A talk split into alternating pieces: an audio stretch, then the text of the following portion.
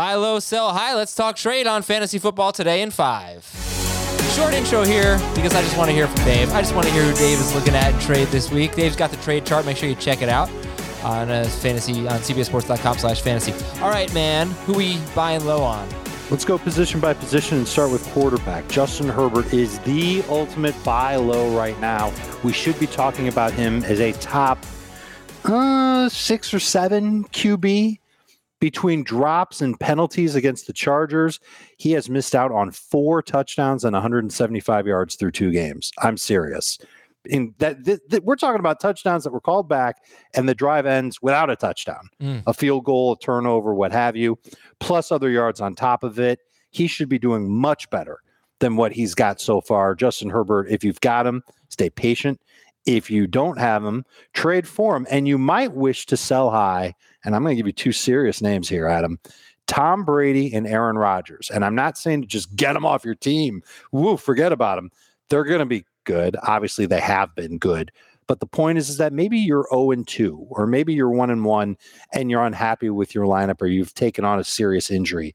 You can downsize from Rodgers and from Brady, potentially trade for Herbert and another starter, and just go on with the fantasy season and probably not lose any sleep over it and better your team in the process. I do think people might be interested in acquiring Rodgers and Brady right now. Uh, at least people that don't think like everybody that listens to this podcast and overvalues quarterbacks. Yeah, I, I've noticed with Brady because as soon as, as soon as they get near the goal, right? It's on NFL red zone or whatever. They're throwing at the goal line all the time. I mean, he's got Leonard Fournette has two carries inside the ten yard line. That's it for Tampa Bay. Tom Brady has five pass attempts inside the ten yard line. It's crazy. It's like they're so determined to win him the MVP or something. All right, let's go to They're, running they're doing what the Chiefs are doing. Ba- yeah, basically. But you know, you and they're not, not going to play Atlanta and Dallas every week. But Exactly. That's another. He's going to be great. Yeah, but maybe now you can get basically name your price. Okay, running Well, back buy, buy low, sell high. three big time buy lows at running back, and I think they're all pretty obvious. So Eh, sorry if I'm being obvious here. I know you're going to say, and Taylor, I, I don't think they all are. But go ahead. Jonathan Taylor is number one. He, he had a touchdown call back in week one. He's had six goal to go carries through two games. Eventually, he's going to break through. That offensive line is only going to get better in Indianapolis. The quarterback situation, I don't know about that. But I think Jonathan Taylor is at a great buy low right now, except don't tell people about the trade chart if you do that because his value is still very high there. Saquon Barkley's another one. Two bad games, obviously, because the Giants were easing him in. Now he's got a great matchup this week. Hopefully, this is when we start to see the real Saquon come out. Now's the time to get him before he has that big game. And Antonio Gibson hasn't had a big game yet. So I think he's a good buy low candidate.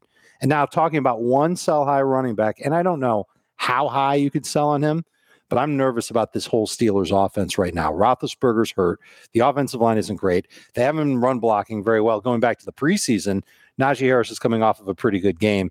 If you could sell high to a, a fantasy manager desperate for a running back, you could consider moving on from Najee, assuming you've got running backs to take his place in your starting lineup. So be a little careful. That's not just get him off your team. You've got to consider what other running back options you have before moving on from Najee Harris. Okay, Dave, we got about a minute left here, so give me wide receivers and tight ends. A wide receiver that I would sell high on is Tyler Lockett because I just don't think he's going to give you 100 yards and a touchdown every single week. He's been great. I would buy low on Robert Woods because I don't think Cooper Kupp is going to get you 100 yards and a touchdown every week. So maybe you throw Cup in there with Lockett. Obviously, don't give them up for nothing. You should expect the moon for them. If you don't get the moon, keep them. At tight end, I would buy low on George Kittle. Sell high on Rob Gronkowski if he was your number two tight end. Value is never going to get higher than it is right now. Even if Andrews or Kittle is your number one tight end, don't keep Gronk and bench the other guy. Trade Gronk, get some good value. Someone will give up something for him. Tight end is a very thin position. Would you trade Kupp or Lockett for Barkley or Gibson? Absolutely. To get the running backs, no question. Okay. All right, that's Dave Richard. I'm Adam Aizer. Thanks so much for listening to Fantasy Football Today in five. We'll talk to you tomorrow.